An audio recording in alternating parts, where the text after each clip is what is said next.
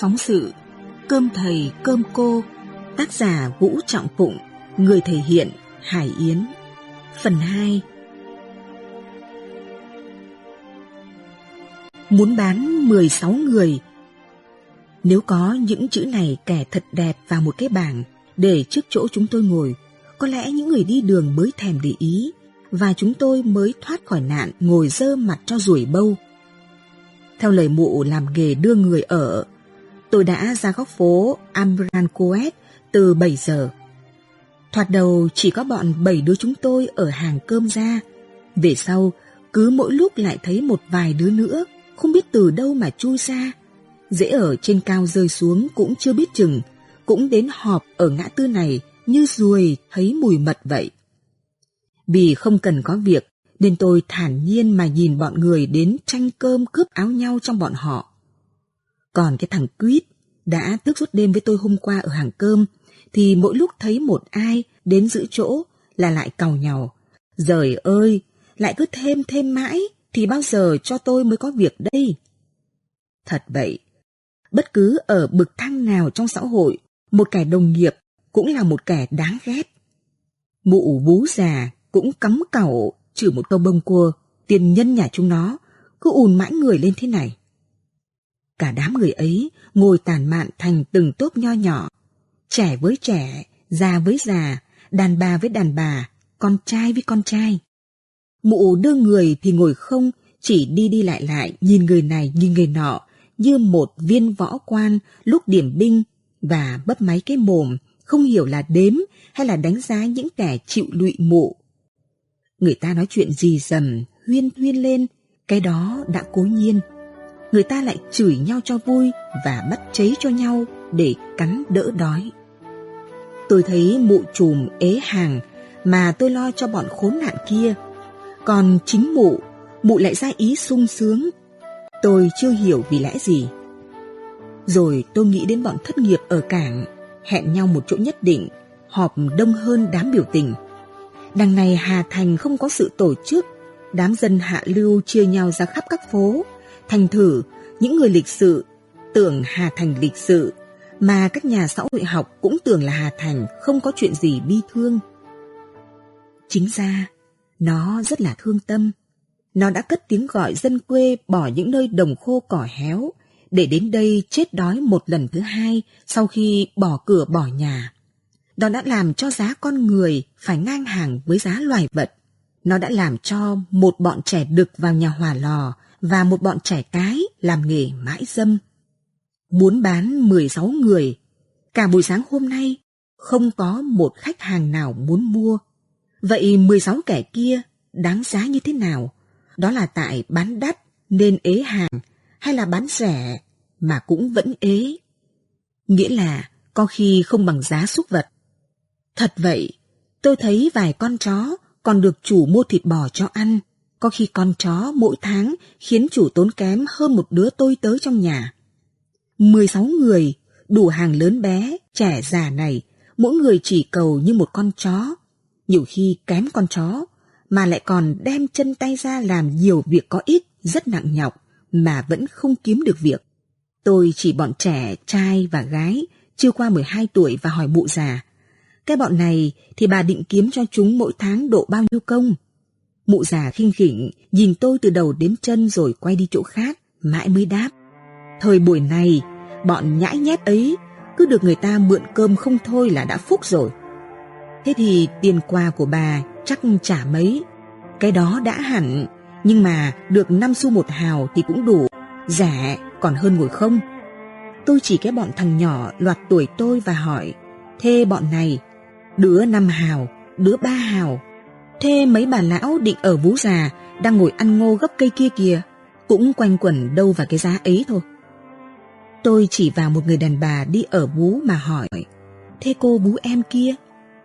Mụ ấy đổi giọng đáp, à, con mẹ ấy thì phải tìm cho nó chỗ ít nhất cũng hai đồng bạc công mới được. Mà tiền quà thì ít nhất cũng phải đòi một đồng.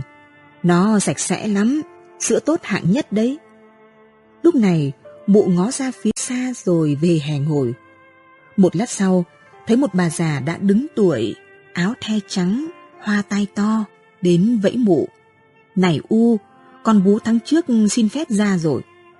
Mụ già đưa người như bị cái lò xo nào đẩy lên kêu, chết chửa, làm sao thế ạ? Chồng nó chết, nó xin về 15 hôm, tôi phải cho nó thôi hẳn. May quá, con tưởng hay lại có điều tiếng gì.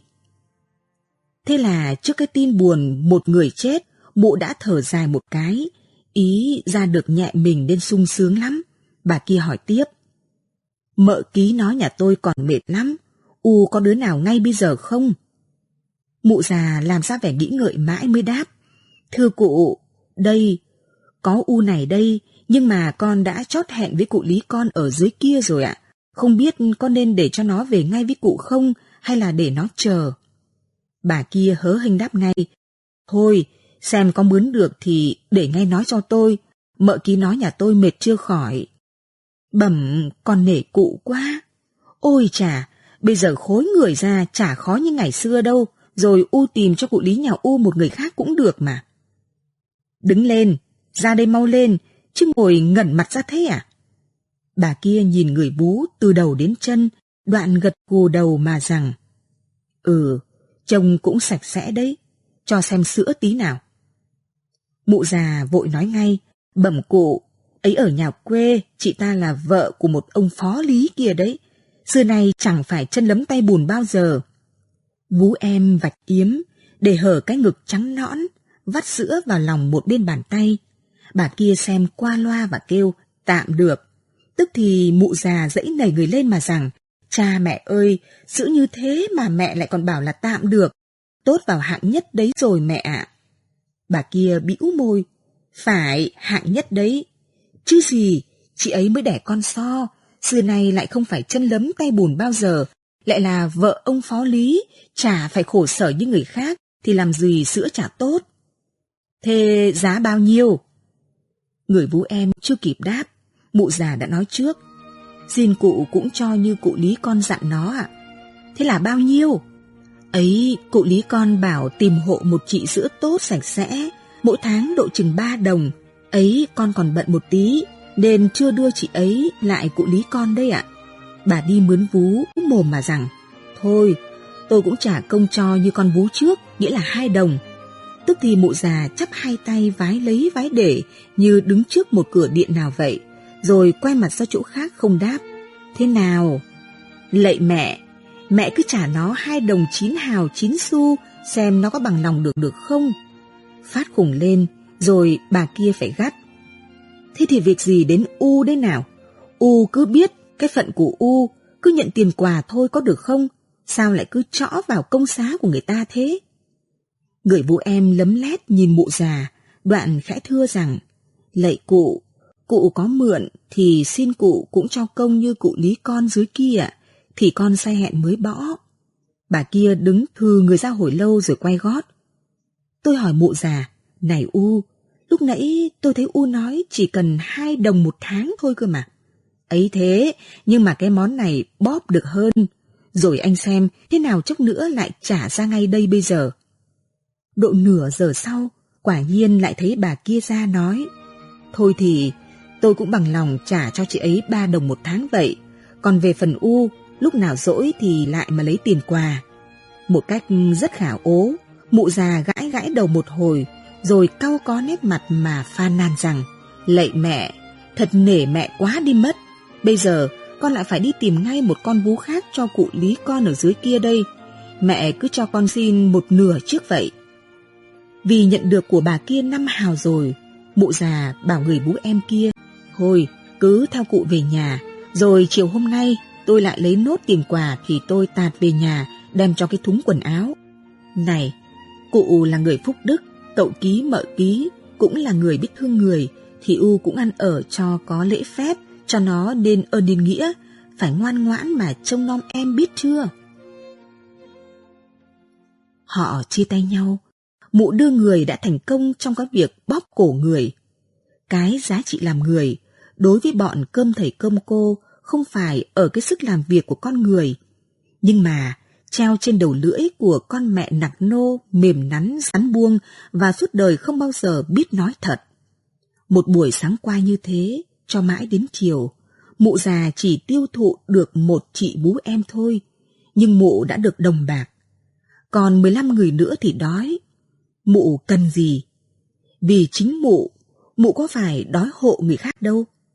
Bọn kia cứ việc bày hàng đầy rẫy ở đầu hè, duỗi dài chân ra hoặc là xoạc cẳng ra, quần vén đến đùi để mà khảo cứu về lông chân loài người hoặc để ngủ gật. Vậy thì tôi phải hỏi đến cái con sen mà tôi đã nói chuyện đêm qua tại hàng cơm. Đứng lên tìm quanh, tôi thấy nó chúi vào một xó hè, ngốn hết một mẹt bún chả tướng. Tôi hỏi, gớm, phong lưu lắm nhỉ? Nó cười một cách ngây thơ và đáp, phép quả anh, anh tính, mới thôi việc có dăm ngày, làm gì đến nỗi mà lại chả có thể ăn được ba xu quà. Này, cái nhà tớ vừa bỏ ấy mà, nó cần người, mà chưa mướn được ai cả đấy, đằng ấy có muốn làm thì tớ mách cho. Nó nhặt nhẽo đáp xuông một câu, dã ơn cái bụng tốt của anh lắm. Có bằng lòng không thì nói ngay đi, tớ không nói đùa mà. Nó vẫn lãnh đạm, chủ nhà có tử tế không? Sao lại không? Nó cười nhạt, tử tế đến nỗi anh phải bỏ việc, tử tế lắm nhỉ? Tôi cãi rằng, không, tôi bỏ việc vì một lẽ riêng, chứ không phải là tại chủ đểu. Thế à? Nó hỏi một câu cho mình đỡ ngượng, rồi lại điềm nhiêm gục đầu xuống ăn. Thì ra con bé, giàu đương lúc thất nghiệp, cũng không cần có việc làm. Nó cứ thở ơ thế thôi. Tôi quay ra tán với mụ chùm nó. Này U, cái chỗ tôi bỏ đi đấy mà. Họ đang cần một con sen đấy. U dắt con bé kia lại nhá. Bằng lòng không thì tôi chỉ chỗ cho. Chắc nó thì sẽ được người ta bằng lòng. Mụ già này cũng thở ơ. Thật hay bỡn. Thật chứ sao lại bỡn. Người ta cần thì người ta ra đây. Nhưng mà dắt nó đến cho nó có việc sớm ngày nào, lợi ngày ấy có hơn không, chả hơn để cho nó chết đói mà chờ việc cả. Mụ bĩu ngay cái mồm cho rõ dài. Nó đương chết đói ngay đấy. Thế nó có cần đi làm không? Anh hỏi nó xem. Nếu nó cần thì chỗ ấy là tốt nhất đấy. Mụ gắt lên mà rằng, khỉ lắm, đừng nói nữa. Anh thử hỏi nó xem, nó có cần làm không? Ồ lạ nhỉ, một đứa đi ở khi mất việc lại không muốn có việc làm. Thế là nghĩa lý gì nhỉ? Tôi phải biết tương tận mới được.